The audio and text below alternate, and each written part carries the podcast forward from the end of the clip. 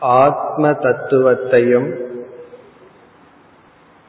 ஆத்மஸ்வரூபத்துக்கும் இறைவனுக்கும் அதாவது பிரம்மத்துக்கும் உள்ள அடிப்படை ஒற்றுமையை அல்லது ஐக்கியத்தை யமதர்மராஜா உபதேசம் செய்ததற்கு பிறகு மனதினுடைய தேவையை குறிப்பிடுகின்றார்.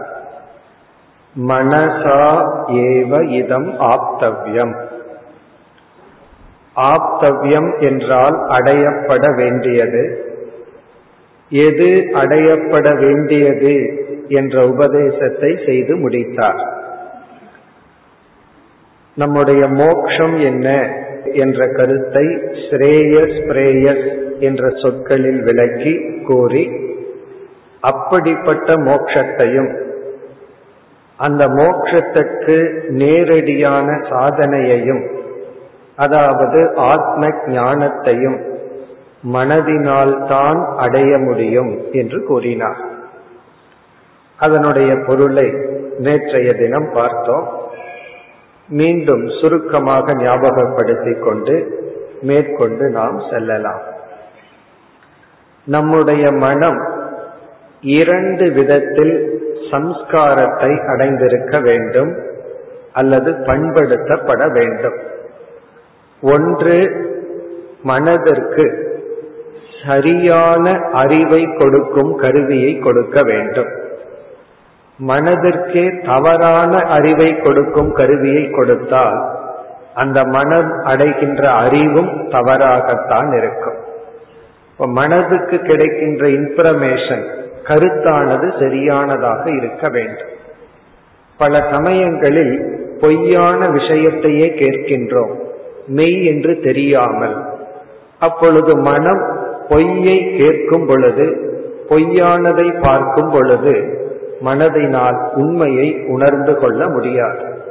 இதை பிரமாணம் என்று சொல்கின்றோம். இதை சங்கரர் ஆச்சாரிய ஆகம பிரமாணம் என்று சொல்கின்றார். சரியான ஆசிரியர் சரியான சாஸ்திரம் அதை கேட்க வேண்டும். இது வந்து எக்ஸ்டர்னல் வெளியிருந்து நாம் உண்மையை மனதிற்கு கொடுக்க வேண்டும். இரண்டாவது விதம் பல சமயங்களில் வெளியிருந்து உண்மை வந்தாலும் அதை மனம் ஏற்றுக்கொள்வதில்லை. பலரிடம் நாம் அவர்களுக்கு எது நன்மையையோ அதையே சொல்ல முடியாமல் இருக்கின்ற.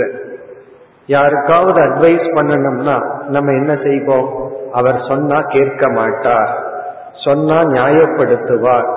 நாம் அவருடைய பலகீனத்தை கூறினால் என் மீது கோபித்துக் கொள்வார். அதனால் சொல்ல மாட்டேன் என்று சொல்வதை பார்க்கின்றோம். காரணம் யாராவது நம்மிடம் உண்மையை கூறினால் அந்த உண்மையை ஏற்றுக்கொள்வதற்கு பதிலாக அதை ரெசிஸ்ட் அதை நாம் தடை விதிக்கின்றோம். அதை வாங்க தயாராக இல்லை. ஒன்று நம்மிடத்துல பொய்யே வருகின்றது. இனி ஒன்று உண்மை வந்தாலும் அந்த உண்மையை நாம் ஏற்றுக்கொள்வதில்லை. இந்த இரண்டு பலகீனங்கள் நமக்கு இருக்கின்றது. இதைத்தான் சங்கரர் வந்து உண்மையை வாங்குகின்ற திறன் மனம் திறந்திருக்க வேண்டும். இனி ஒன்று உண்மையைத்தான் வாங்க வேண்டும். இந்த இரண்டு தான் தூய்மைப்படுத்தப்பட்ட மனம். இப்படிப்பட்ட மனதினால்தான் ஞானத்தை அடைய முடியும். இந்த ஞானத்தை அடைந்து அதே மனதினால்தான் மோக்ஷத்தையும் அனுபவிக்க முடியும். நமக்கு ஞானத்தை அடைய ஞான பலனை அடைய மனம் தேவை. ஆகவே மனதை அழிப்பதோ மனதை செயலில்லாமல் ஆக்குவதோ மனதில் எண்ணங்கள் இல்லாமல் செய்வதோ நமது லட்சியம் அல்ல பலர் வேதாந்த சாஸ்திரத்திற்குள் அல்லது ஆன்மீகத்திற்குள் நுழைந்தும் மனம் என்கின்ற விஷயத்தில் பல காலம் குழப்பத்துடன் இருக்கின்றார்கள். இந்த மனதில் எண்ணம் வராம பார்க்கணும் அல்லது சமாதி என்ற ஒரு அனுபவம் வரணும். அந்த அனுபவம் தான் மோட்சம் மனது வந்து எதையும் பார்க்க கூடாது. மனது ஜடத்தை போல் ஆகிவிட வேண்டும். இது போன்ற எத்தனையோ கற்பனைகள். இது போன்ற தவறான கருத்துக்களை யாருமே நமக்கு உபதேசிக்காமல் நமக்குள் வந்து விடுகின்றது. அல்லது சிலர் இந்த தவறான கருத்துக்களையும் உபதேசிக்கின்றார்கள். எல்லாத்திலையும் கலப்படம் இருக்கு. சாஸ்திரத்திலையும் கலப்படம் இருக்கு. காரணம் என்ன? அவரவர்களுக்கு தெரிந்ததை. தவறு சரி என்று புரிந்து கொள்ளாத பொழுதே வெளியிட்டு விடுகின்றார்கள். அப்பொழுது சாதகர்கள் பாதிக்கப்படுகின்றார்கள். அதனால இங்கு சங்கரர் கூறுகின்றார் சரியான அறிவை நாம் அடைய வேண்டும். வெளியிருந்து சரியான அறிவுக்கு தயாராக வேண்டும். அல்லது வெளியிருந்து வருகின்ற உண்மைக்கு தயாராக வேண்டும். உண்மையைத்தான் நாம் கேட்க வேண்டும். இதைத்தான் இங்கு மனதினால்தான் மோட்சத்தை அடைய முடியும். இங்க பொதுவா யம தர்மராஜா மனதினால்தான் இது அடையப்படுகிறதுன்னு சொல்லிட்டார். இது வேதாந்த வாக்கியம் மட்டுமல்ல எல்லாமே இந்த வாக்கியத்தில் அடங்குகின்றது. இதுங்கிற இடத்துல மோக்ஷம் மனதினால் தான் அடையப்படுகிறது. ஞானம் மனதினால் தான் அடையப்படுகின்றது. சம்சாரமும் மனதினால் தான் அடையப்படுகின்றது. நட்பண்புகளும் தீய பண்புகளும். அது மட்டுமல்ல நாம் ஒவ்வொரு செயலுக்கு பின் இருக்கின்ற பாவனையும் மனதினால் தான் இருக்கின்றது. ஆகவே புண்ணியத்தையும் மனதினால தான் அடையிறோம். பாபத்தையும் மனதினால் தான் அடையிறோம். நம்முடைய வாழ்க்கையே நம்ம மனசை எப்படி வைத்துள்ளோம் என்பதை பொறுத்து உள்ளது.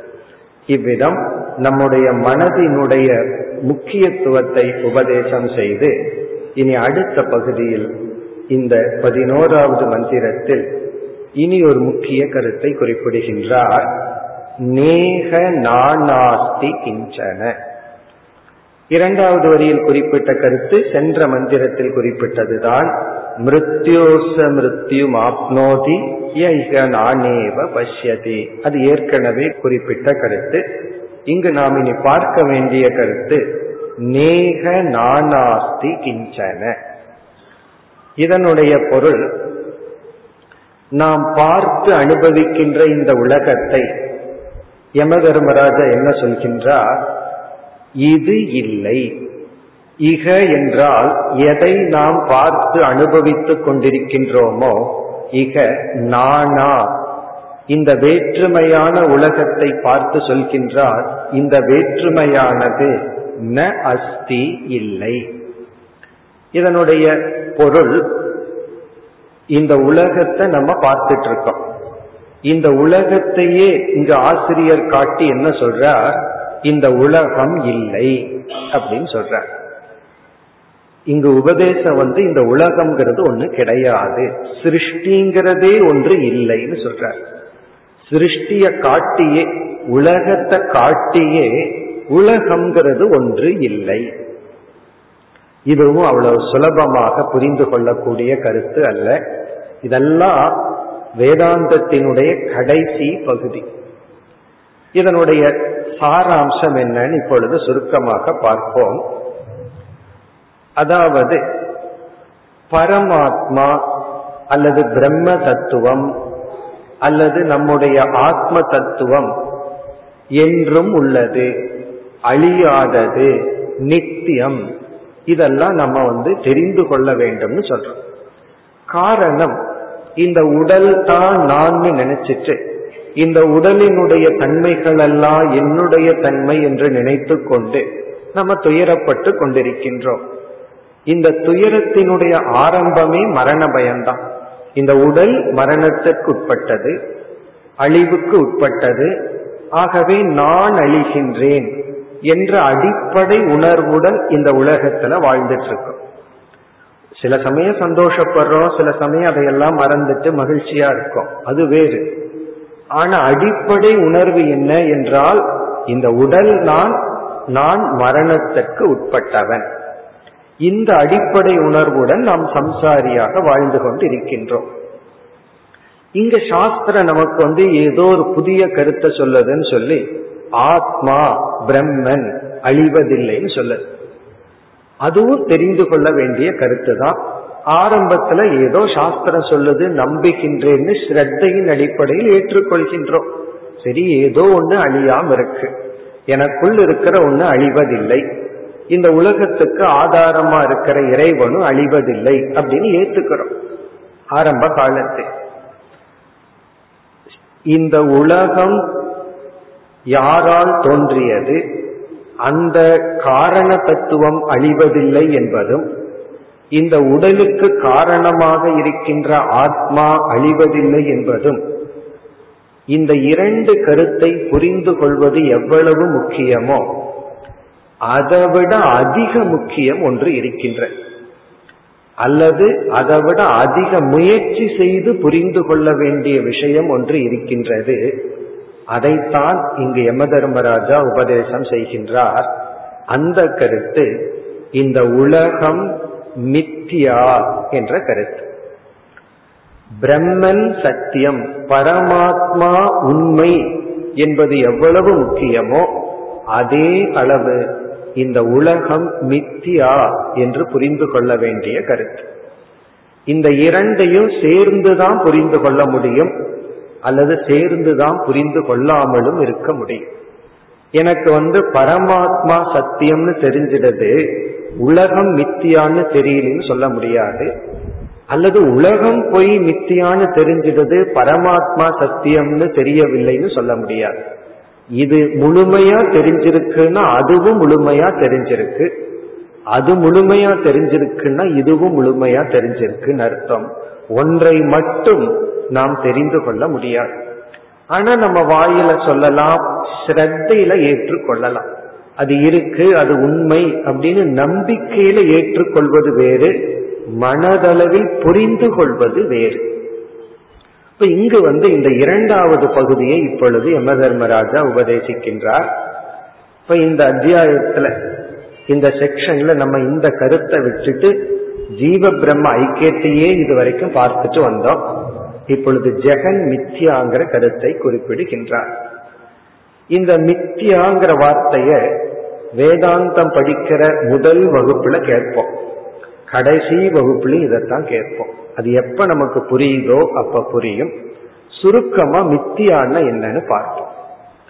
மித்தியா என்ற சொல் இல்லை என்ற பொருளை குறிக்காது. இல்லை அப்படிங்கிற பொருள் இல்லை என்ற சொல்லுக்கு அர்த்தம் சமஸ்கிருதத்துல நாஸ்தி என்று சொல்வோம். நாஸ்தி என்றால் இல்லை நான் எக்ஸிஸ்டன்ஸ் அஸ்தி அல்லது சத்தியம் என்றால் இருக்கிறது என்று பொருள். அத சுருக்கமா சத் அப்படின்னு சொல்லுவோம். சத் அப்படின்னா இருக்கு அசத் அப்படின்னா இல்லை. இப்ப வந்து இந்த டேபிள் மீது கடிகாரமானது இருக்கிறது. அப்ப நான் என்ன சொல்லலாம்? இங்கு கடிகாரம் சத். சத்னா இருக்கு. பிறகு இந்த டேபிள் மீது மலர் இல்லை. இங்கு பூவானது அசத் அப்படின்னு சொல்லலாம்.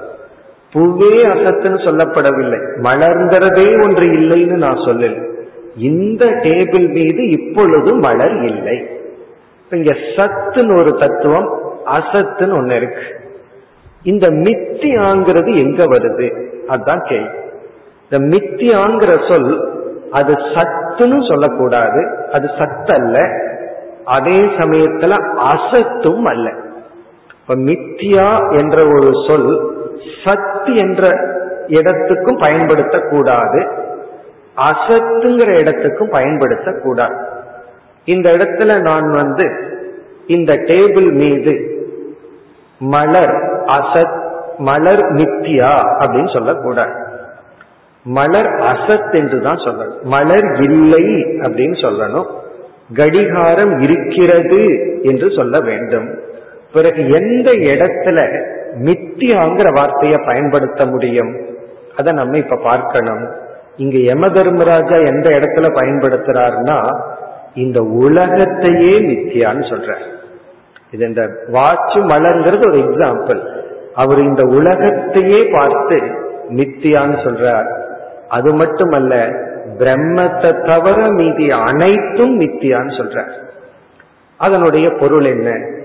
மித்தியா என்ற சொல்லினுடைய இலக்கணம் எது அனுபவத்துக்கு இருக்கின்றதோ. இது வந்து மித்தியாவுக்கு முக்கியமான லட்சணம் முக்கியமான இலக்கணம். எது அனுபவத்துக்கு இருக்கின்றதோ. ஆராய்ந்து பார்த்தால் இல்லையோ அது மித்யா. எது அனுபவத்துக்கு இருக்கின்றதோ ஆனால் ஆராய்ந்து பார்த்தால் உண்மையில் இல்லையோ அது மித்தியா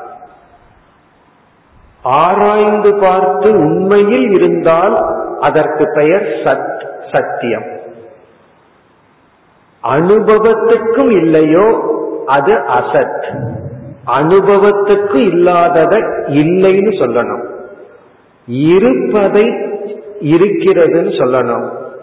இந்த இரண்டுக்கு இடையில ஒண்ணு இருக்கு. அது வந்து அனுபவத்துக்கு இருக்கு ஆனா உண்மையிலேயே கிடையாது. இத கேட்ட உடனே நமக்கு சந்தேகம் வரும். உண்மையிலேயே இல்லாதது எப்படி அனுபவத்துக்கு இருக்கும் இருந்தாத்தான் அதை அனுபவிக்க முடியும்.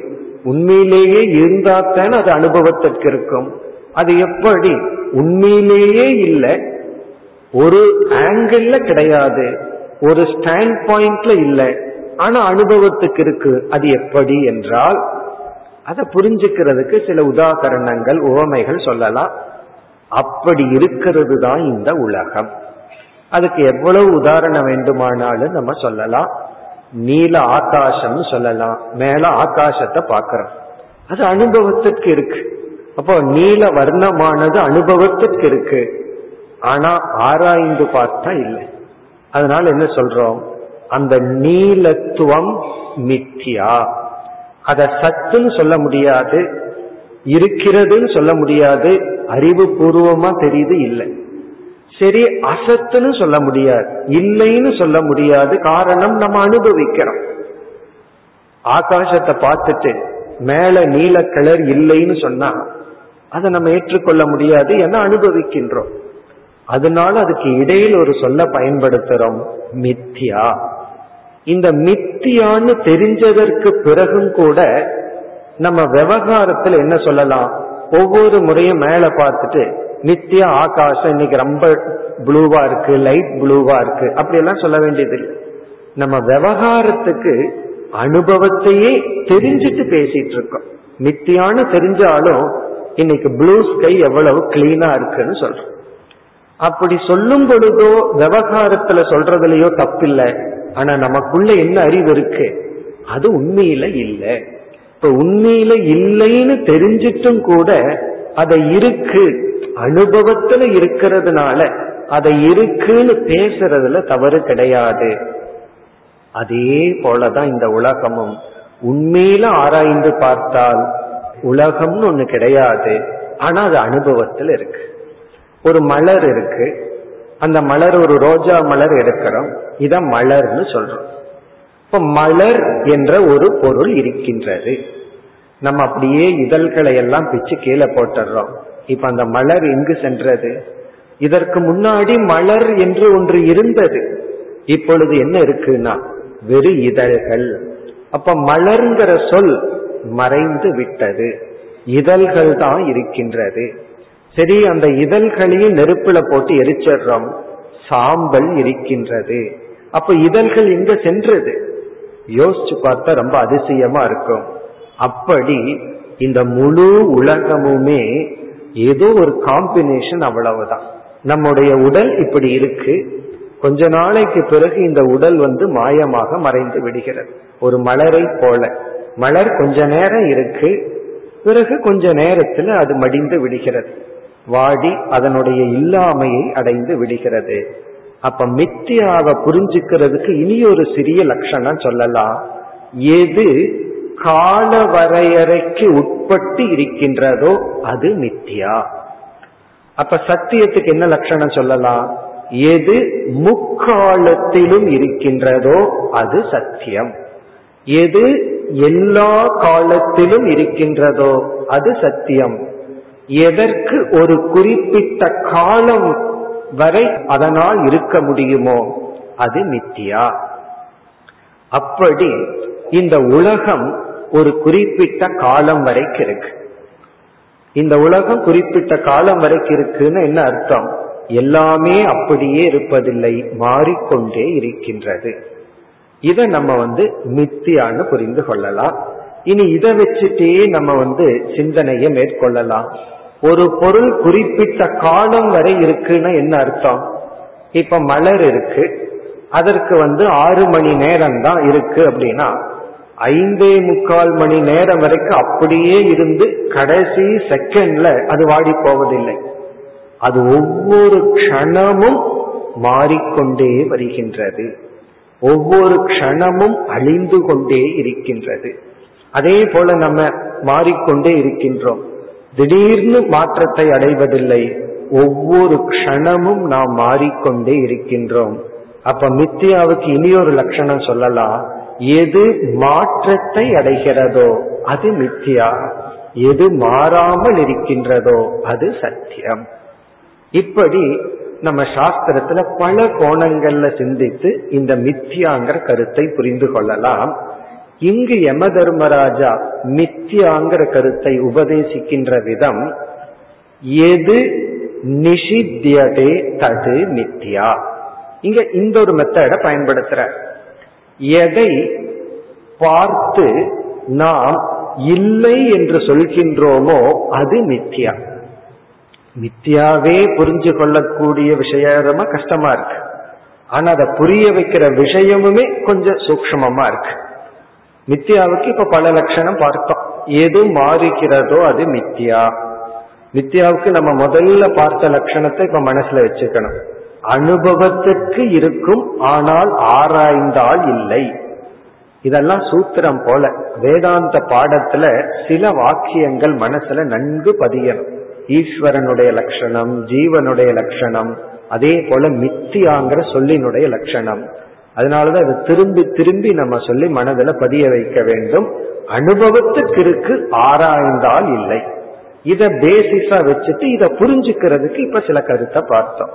இப்ப இங்கு யம தர்மராஜா உபதேசிக்கின்ற முறை நாம எதை பார்த்து இல்லை என்று சொல்கின்றோமோ அது நித்தியா இதையும் நம்ம ஒரு உதாரணத்துல புரிஞ்சுக்கலாம். ஒருவருடைய வீட்டுக்கு நம்ம போறோம். முன் அறையில் வந்து வண்ண மலர்கள் இருக்கின்றது. அந்த மலர்கள் மீது பனித்துளிகள் இருக்கின்றது.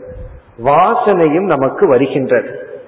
ரோஜா மலர்னு வச்சுக்குவோமே. அந்த ரோஜா இதழ் மீது பனித்துளிகள் இருக்கின்றது. வாசனையும் வருகின்றது. நம்ம அந்த வீட்டு ஓனரிடம் என்ன சொல்றோம்? எஜமானரிடம் என்ன சொல்றோம்? இந்த மலர்கள் ரொம்ப அழகா இருக்குன்னு சொல்ற. அவர் என்ன பதில் சொல்கின்றார்? இது மலர் அல்ல அப்படின்னு சொல்ற. நம்ம சொல்றோம் இந்த மலர் ரொம்ப நல்லா இருக்கு. அவர் சொல்றார் இது மலர் அல்ல. காரணம் என்னன்னா அது வந்து பிளாஸ்டிக்ல செய்யப்பட்ட அது அதுலயும் அந்த பனித்துளி இருக்கே அது போல செய்துள்ளது. ஒரு வீட்டுல நான் அதை பார்த்தேன்.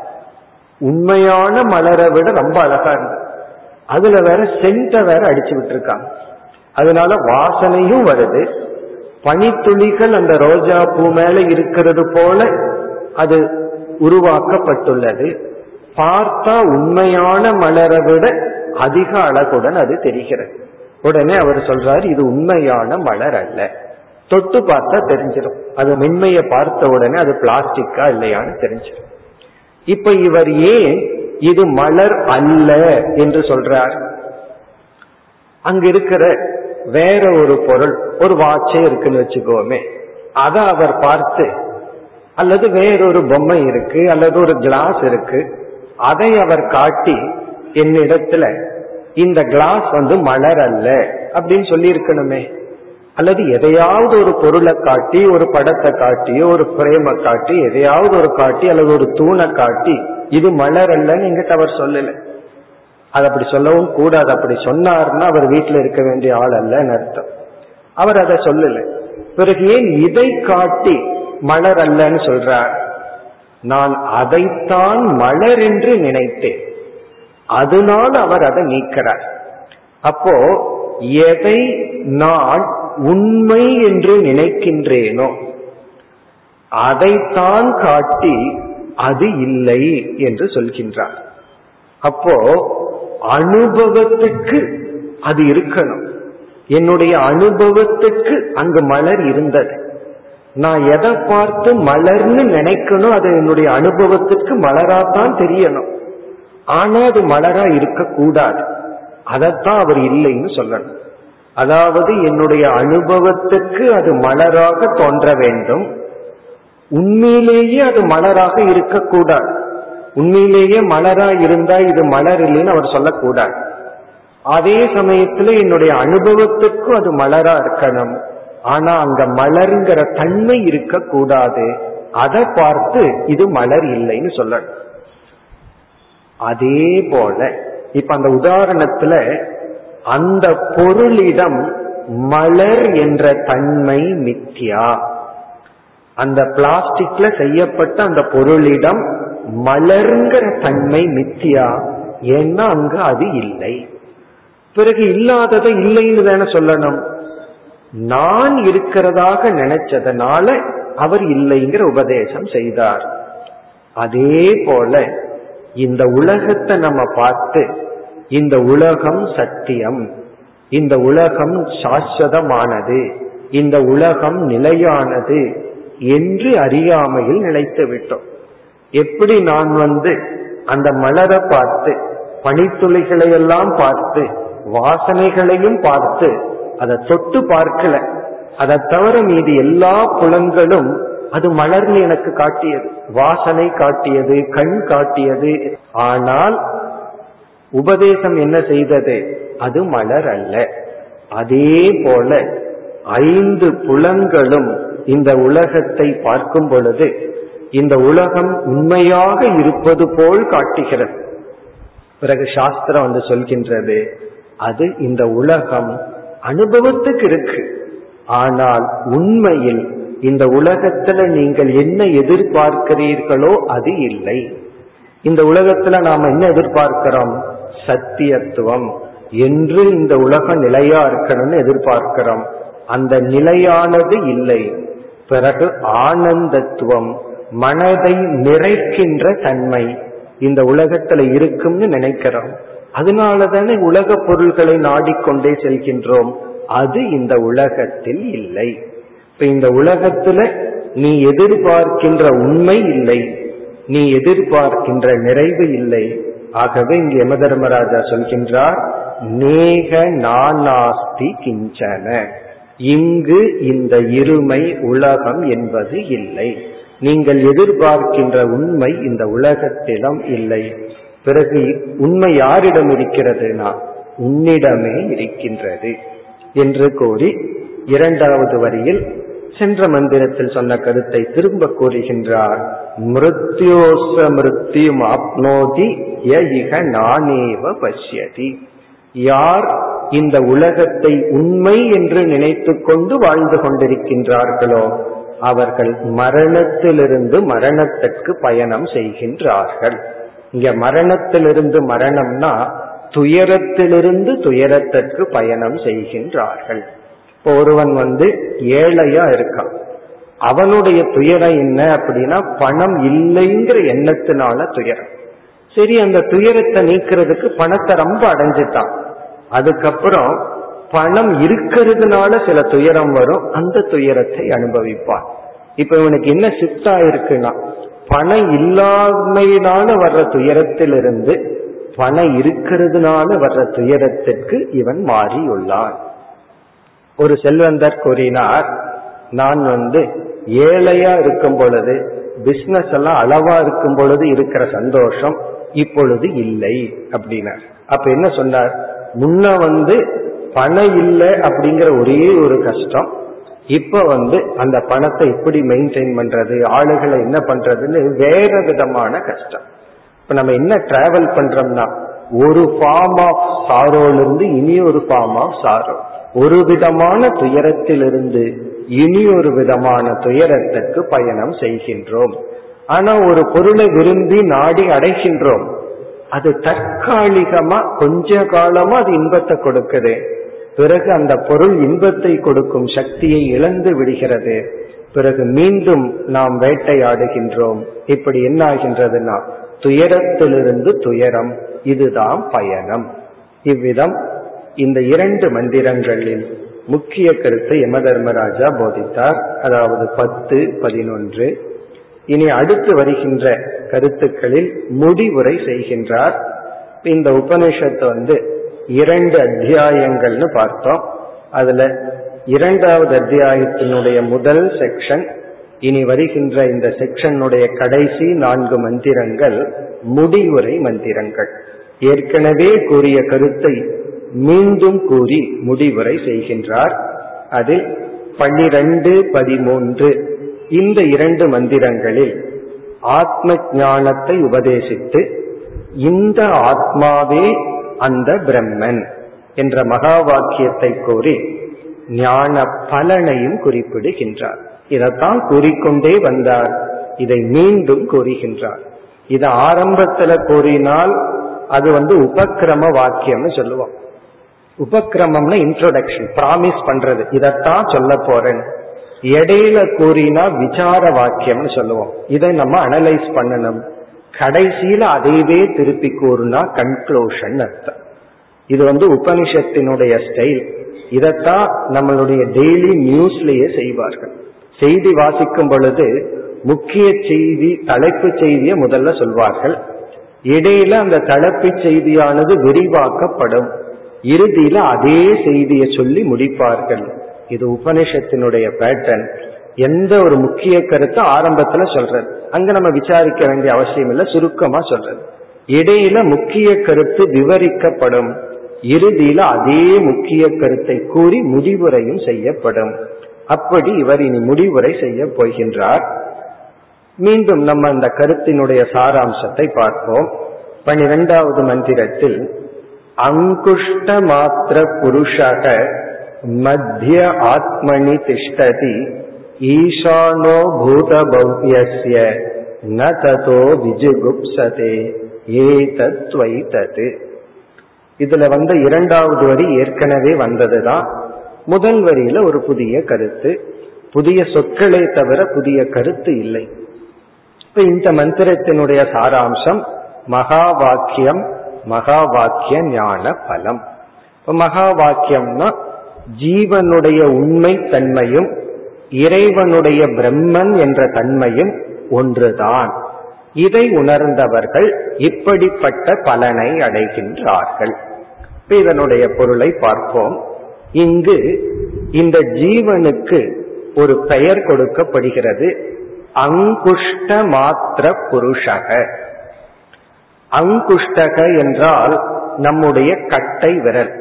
இந்த விரலை வந்து அங்குஷ்டம் என்று சொல்கின்றோம். இது வந்து ஒரு எக்ஸாம்பிள் உதாகரணத்திற்காக சொல்லப்படுகிறது. சாஸ்திரம் வந்து பிரம்மத்துக்கு ஒரு இடம் கற்பிப்பது இல்லை இறைவனுக்கு இடம் கிடையாது. சாஸ்திரமே படிக்காத கடவுள் அறிவே இல்லாத ஒருவனிடம் போய் பகவான் எங்க இருக்காருன்னு கேட்டா அவர் என்ன பதில் சொல்லுவார்? எல்லா இடத்திலும் இருப்பார்னு சொல்லுவார். இப்ப இறைவனுக்கு ஒரு ஸ்தானத்தை சாஸ்திரம் ஏற்றுக்கொள்வதில்லை. காரணம் அவர் எல்லா இடத்திலும் இருக்கின்றார் ஃபர்ஸ்ட் ஸ்டேஜில் அடுத்த ஸ்டேஜில் அவர் தேசத்தை கடந்தும் இருக்கின்றார்னு சொல்லும். அது மட்டுமல்ல இடம்னு சொன்னா ஆகாசம் ஸ்பேஸ் அந்த ஸ்பேஸ் அந்த இடத்தையே இறைவன் தான் உருவாக்குகின்றார். அதுதான் உண்மையான உபதேசம். அப்படி இருக்கும் பொழுது எல்லா இடத்திலும் இறைவன் இருக்கின்றாருங்கிறது ஒரு பூர்ணமான டீச்சிங் அல்ல. எல்லா இடத்திலும் இறைவன் இருக்கின்றார்ங்கிற வாக்கியம் உண்மை அல்ல. காரணம் எல்லா இடத்திலும் இருக்கிறார்னா முதல்ல இடம் வந்தாச்சு அதுக்கப்புறம் பகவான் வந்து நிறைஞ்சார். அப்படி அர்த்தமாகும். இடத்தையே பகவான் உருவாக்கினார். அதுதான் பொருள். ஆனா ஆரம்ப காலத்துல ஸ்டெப் பை ஸ்டெப்பா டீச் பண்ணணுங்கிறதுக்காக எல்லா இடத்திலும் இறைவன் இருக்கின்றார் என்ற உபதேசத்தை செய்வார்கள். அதற்கு முந்தைய ஸ்டெப் வந்து இறைவனுக்கு ஒரு தேசம் கல்பிக்கப்படும். கடவுளுக்குன்னு ஒரு இடம். இதெல்லாம் எதற்குனா இரண்டு காரணத்திற்காக. ஒன்று தியானத்திற்காக. உபாசனார்த்தம். இறைவனை தியானம் செய்வதற்காக அந்த இறைவனுக்கு ஒரு இடம் கற்பிக்கப்படும். இந்த இடத்துல பகவானை தியானிக்கணும். பிறகு வந்து காலமும் சொல்லப்படும். இந்த காலத்துல இறைவனை வழிபட வேண்டும் இறைவனை தியானிக்க வேண்டும். சில பூஜைகளுக்கெல்லாம் கால விசேஷம் இருக்கு. காலை பூஜை மதிய பூஜை மாலை வழிபாடு இப்படி எல்லாம் இருக்கு பகவானுக்கு ஒரு இடத்தை கற்பிக்கிறோம். ஸ்தானம் சொல்றோம். பிறகு காலம் பிறகு பெயர். ஒவ்வொரு கோயில்ல பார்த்த பகவானுக்கு ஒவ்வொரு பெயர் இருக்கும். பிறகு ஒவ்வொரு உருவமும் இருக்கும். இதெல்லாம் எதற்குனா தியானத்திற்காக அல்லது அந்த இறைவனை புரிந்து கொள்ள வேண்டும் என்பதற்காக. இத வந்து இறைவன் விஷயத்துல மட்டும் நம்ம செய்யல. நம்முடைய அன்றாட வாழ்க்கையிலும் இதையெல்லாம் நம்ம பண்றோம். ஒன்றை ஒரு சூக்மமான சட்டில் கான்செப்ட் ஒன்றை நம்ம வந்து கிராஸ் மூலியமா அதாவது ஸ்தூலமான ஒன்றின் துணை கொண்டுதான் நம்ம அதை வந்து அணுக முடியும். ஒரு உதாரணம் பார்த்தா இந்த கருத்து நமக்கு புரிந்துவிடும். நம்ம இந்த தேசத்தை நம்ம வணங்கணும். அது வந்து ஒரு முக்கியமான கடமை. தேசபக்தி அப்படிங்கிறது ஒரு நமக்குள் இருக்க வேண்டிய ஒரு முக்கிய உணர்வு. அதனாலதான் இறைவன் மீது செலுத்தப்படுகின்ற அன்ப பக்தின்னு சாஸ்திரம் சொல்வது போல இந்த தேசத்தின் மீது அன்பை செலுத்தினாலும் அதே பக்திங்கிற வார்த்தையை நம்ம சொல்கின்றோம். இப்ப விவேகானந்தர் போன்றவர்கள் எல்லாம் தேச பக்தியில ஆரம்பித்து தான் இறை பக்திக்கே சென்றார்கள். அப்ப தேச பக்திங்கிறது மிக மிக முக்கியமாக நம்மிடம் இருக்க வேண்டிய ஒரு பண்பு. அந்த பண்பே நமக்கு ஒரு மன தூய்மையை கொடுக்கும். இப்ப இந்த தேச பக்தினா என்ன? தேச பக்தியை எப்படி நாம் வெளிக்காட்டுவது? அதனாலதான் நம்ம தேசிய கொடி அப்படின்னு ஒண்ணு வச்சிருக்கோம். இப்ப இந்த தேசிய கொடியை நாம் வணங்குகின்றோம். அந்த தேசிய கொடிங்கிறது என்ன? அது வெறும் துணி தான் மூணு வர்ணத்தையுடைய துணி தான் அந்த துணி டெய்லர்கிட்ட இருக்கும்போது காலில் மிதிப்பாரு தைப்பாரு எல்லாம் பண்ணுவார். ஆனா அதே இது பறக்கும் பொழுது நம்ம என்ன பண்றோம்? அதை வணங்குகின்றோம். இப்ப நம்ம இங்க என்ன பண்றோம்? தேச பக்திங்கிறது சூக்மமான விஷயம். அதை நம்ம வெளிப்படுத்துறதுக்கு ஒரு கிராஸ் எக்ஸ்பிரஷன் தேவைப்படுகின்றது. ஒரு ஸ்தூலமா ஏதோ ஒன்று தேவைப்படுகின்றது. அப்போ தேச கொடியை நமது தேச கொடியை வணங்குவது அதற்கு கொடுக்கிற ரெஸ்பெக்ட் அதிலிருந்து நம்ம தேசத்து பக்தியை வெளிப்படுத்துகின்றோம். இதே பிரின்சிபிள் தான் நம்ம இறை விஷயத்திலையும் செய்கின்றோம். பகவான்னு சொல்லி கோயில்ல போய் அல்லது மனது ரூபமாக ஸ்தூலமா இருக்கலாம் அல்லது பகவானுக்கு ஒரு பெயர் கொடுக்கிறோம்னாலும் கூட அந்த பெயர் மூலமாக நம்முடைய சொல்லுக்கும் மனதிற்கும் எட்டாத அந்த இறைவன் மீது பக்தியை செலுத்துகின்றோம். அதனாலதான் சொல்வார்கள் எதன் மூலமா நம்ம உணர்வுகளை செலுத்துகின்றோமோ அதை அழித்து விட்டால் அந்த உணர்வையே நாம் செலுத்த முடியாமல் போகும் சொல்வார் எந்த ஆதாரத்தின் மூலமா நம்ம உணர்வுகளை செலுத்தி கொண்டிருக்கின்றோமோ அந்த கொடி முக்கியம் அல்ல. இருந்தாலும் அந்த கொடி முக்கியம் ஆகின்றது. இறைவனுக்கு இடம் காலம் தேசம் அது முக்கியம் அல்ல. ஆனாலும் அது முக்கியமாகின்றது அதை அடிப்படையில் தான் நம்ம அந்த இறைவனை அணுக முடியும். அதே அடிப்படையில் இங்கு நம்ம மனதிற்குள் ஹிருதயம் இருக்கின்றது. அந்த ஹிருதயத்திற்குள்ள ஒரு ஸ்பேஸ் ஆகாசம் இருக்கு. அது எவ்வளவு சிறியதுன்னா இங்க அந்த எக்ஸாம்பிள் வந்து நம்முடைய கட்டை விரலை போல. இந்த அங்குஷ்ட மாத்திரகனா நம்முடைய கட்ட விரல் இருக்கே அது வந்து எவ்வளவு சிறியதா இருக்கோ அவ்வளவு சிறிய ஆகாசத்தை இடத்தை உடைய நம்ம ஹிருதயத்திற்குள் அங்குஷ்ட மாத்திரகனா அவ்வளவு சிறிய ஹிருதயத்திற்குள் இருந்து கொண்டு அந்த ஆகாசத்தில் பிரகாச இந்த உடலை பிரகாசப்படுத்தி கொண்டிருக்கின்ற ஆத்மாவும். அதாவது இந்த சிறியவன் சொல்றதுக்கு இதுதான். இந்த உடலுக்குள் ஒளிர்ந்து கொண்டிருக்கின்ற ஆத்மாங்கிறதுக்கு ஒரு இடம் கொடுக்கப்பட்டுள்ளது. எதுனா நம்மளுடைய ஹிருதயம். நம்முடைய ஹிருதயத்துக்குள் விளங்கிக் கொண்டிருக்கின்ற இந்த ஆத்மாவும் அங்குஷ்ட மாத்திரக புருஷக. அந்த அங்குஷ்ட மாத்திரகங்கிறது உபனிஷத் விளக்குகின்றது. மத்தியே ஆத்மனி திஷ்டதி. இந்த உடலினுடைய மத்திய பகுதியில் நம்ம உடலினுடைய மத்திய பகுதின்னு சாஸ்திரம் சொல்வது நம்முடைய ஹிருதயம். நம்முடைய ஹிருதய குகையில் அமர்ந்து கொண்டிருக்கின்ற இந்த சைத்தன்யமும் ஈசானோ பூதபவ்யசிய இந்த அகில உலகத்துக்கும் காரணமாக இருக்கின்ற இறை தத்துவமும் அடிப்படையில் ஒன்று. அந்த இறைவனே இந்த உடலுக்குள் அங்குஷ்ட மாத்திரனாக அமர்ந்து கொண்டிருக்கின்றார் என்று சொல்லி நததோ விஜிகுப்சதே இந்த ஞானத்தினுடைய பலன் இவன் இந்த ஞானத்திற்கு பிறகு தன்னை இந்த விஜுகுப்சதேங்கிறதுக்கு ஏற்கனவே ஒரு அர்த்தம் பார்த்தோம். தன்னை பாதுகாத்து கொள்ள மாட்டான் ஒரு அர்த்தம் பார்த்தோம். அப்படி ஒரு அர்த்தம் இருக்கு. இந்த இடத்துல இனி ஒரு அர்த்தமும் சாஸ்திரத்தில் சொல்கின்றார்கள். சங்கர ரெண்டு அர்த்தம் கொடுக்கிறார். இந்த ஞானத்துக்கு பிறகு இவன் என்ன செய்ய மாட்டான்? ந நிந்ததி. இவன் யாரையும் நிந்திக்க மாட்டான். நிந்திக்க மாட்டான்னா நம்ம லோக்கலா சொல்றது. இவன் யாரையும் திட்டமாட்டான். இந்த திட்டுறது தான் நிந்தனை என்று சொல்லப்படுகிறது. இந்த ஞானத்தினுடைய பலன் என்னன்னா இவன் யாரையும் இவனால் நிந்திக்க முடியாது. இதுலயும் கேட்கறதுக்கு ரொம்ப சிம்பிளா தெரியுது. ஆனா இதுலயும் ஆழ்ந்த கருத்து இருக்கின்றது. ஞானத்துக்கு பிறகு இவன் யாரையுமே திட்டமாட்டான் யாரையும் நிந்திக்க மாட்டான்னு என்ன அர்த்தம்னா நம்ம இரண்டு பேர்த்த நிந்தித்து கொண்டு இருக்கின்றோம் ஒன்று ஸ்வ நிந்தனா நம்மையே நாம் நிந்தனை செய்து கொள்கின்றோம். சில சமயம் நம்ம மீதே நமக்கு எரிச்சல் வந்துடும் நம்மையே நம்ம திட்டிக்குவோம். மற்றவங்க முன்னாடியில சத்தம் இல்லாம திட்டிக்கொள்வோம். மற்றவர்களை நம்ம திட்டும் போது கொஞ்சம் சத்தமா திட்டுவோம். மற்றவர்களை நாம் நிந்திப்போம். இப்ப இதனுடைய பொருள் நாம் எப்பொழுது மற்றவர்களை நிந்திக்கின்றோம்? அல்லது நாம் மற்றவர்களையோ நம்மையோ நிந்தனை செய்வதற்கு திட்டுவதற்கு அக்யூஸ் செய்வதற்கு என்ன காரணம்? சாஸ்திரத்துல இரண்டு காரணம் சொல்லப்படுது. இந்த ரெண்டு மூல காரணத்தினாலதான் நம்மையே நம்ம திட்டுறோம் அல்லது மற்றவர்களையும் நாம் திட்டுகின்றோம். ஒரு காரணம் துவேஷம் வெறுப்பு. வெறுப்பு தான் நிந்தனை என்ற செயலாக வெளிப்படுகின்றது. எப்படி நம்ம பக்தியில பார்த்தோம்? அன்புதான் தியாகம் என்ற செயலாக வெளிப்படுகிறதோ அதுபோல வெறுப்பு தான் நிந்தனை. நிந்தனைங்கிறது ஒரு ஃபார்ம் ஆஃப் குரோதா ஒரு விதமான கோபம் அது நிந்தனையாக வெளிப்படுகிறது. இனி ஒரு காரணம் நாம் துயரப்பட்டால் நம்முடைய துயரம்தான் நிந்தனையாக வெளிப்படுகிறது.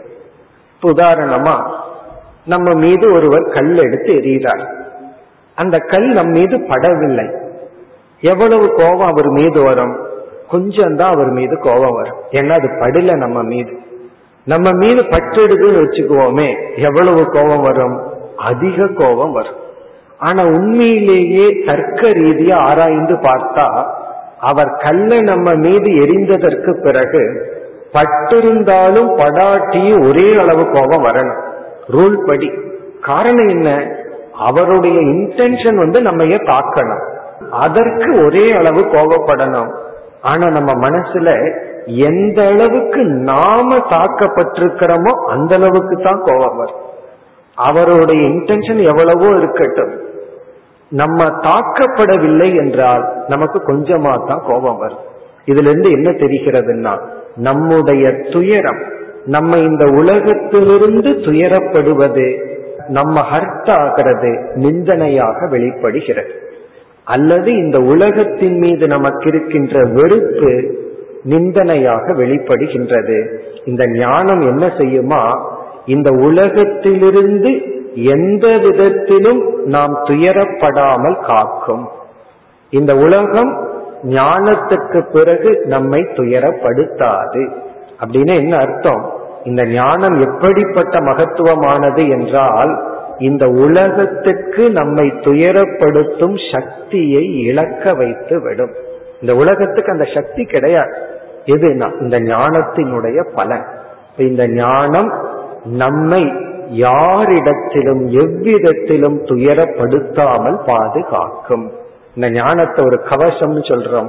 யாராலும் நம்மை துயரப்படுத்த முடியாது. உடலளவுல புண்படுத்தலாம். ஆனால் நம் மனதை புண்படுத்த முடியாது. இது ஒரு பலன். இது சாதாரண பலன் அல்ல. இந்த உலகம் எவ்வளவு முயற்சி செய்தாலும் என்னை யாராலும் துயரப்படுத்த முடியாது. இனி ஒரு பலன் நானும் இந்த உலகத்தை துயரப்படுத்த முடியாது. துவேஷம் அப்படின்னா என்ன? நாம் இந்த உலகத்தை வெறுத்தல் நாம் இந்த உலகத்துக்கு துயரத்தை கொடுத்தல். இப்ப ஞானத்தினுடைய பலன் என்னன்னா நானும் உலகத்தால் துயரப்படாமல் இந்த உலகத்துக்கு நானும் துயரத்தை கொடுக்காமல் இருத்தல்.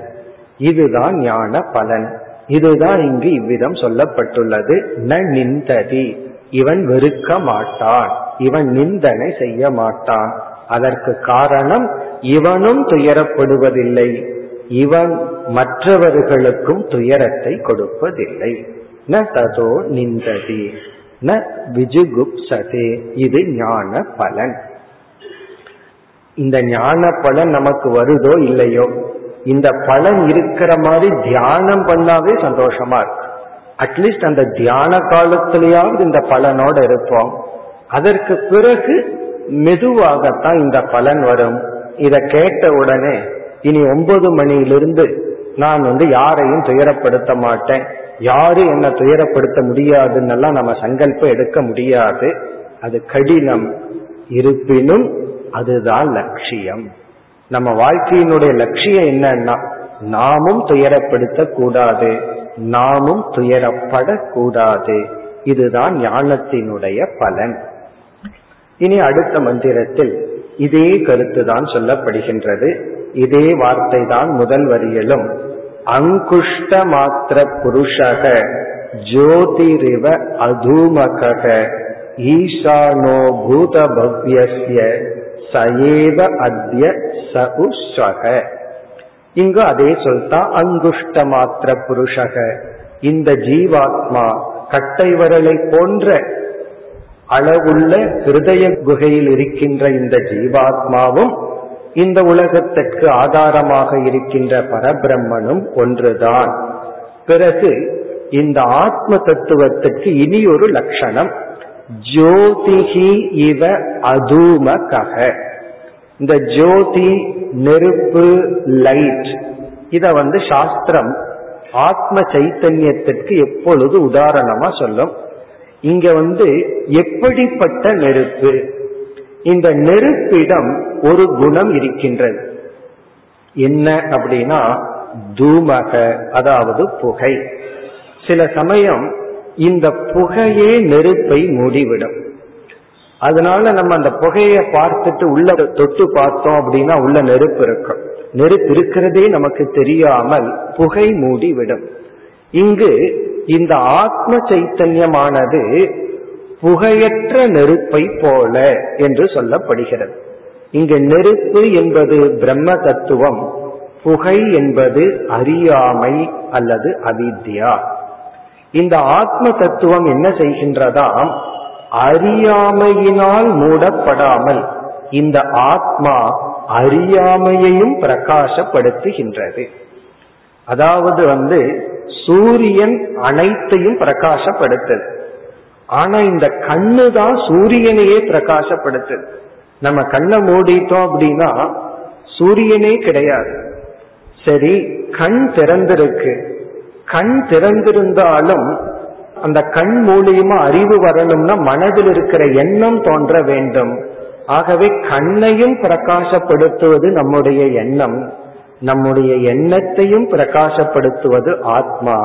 நம்முடைய ஆத்ம தத்துவம் என்ன செய்கிறதுனா நம்ம மனசை பார்த்து மனதில் என்னென்ன அறிவு இருக்கோ அதையும் வெளிப்படுத்துகிறது. நம்ம மனசில் இருக்கிற அறியாமையையும் பிரகாசப்படுத்துகிறது.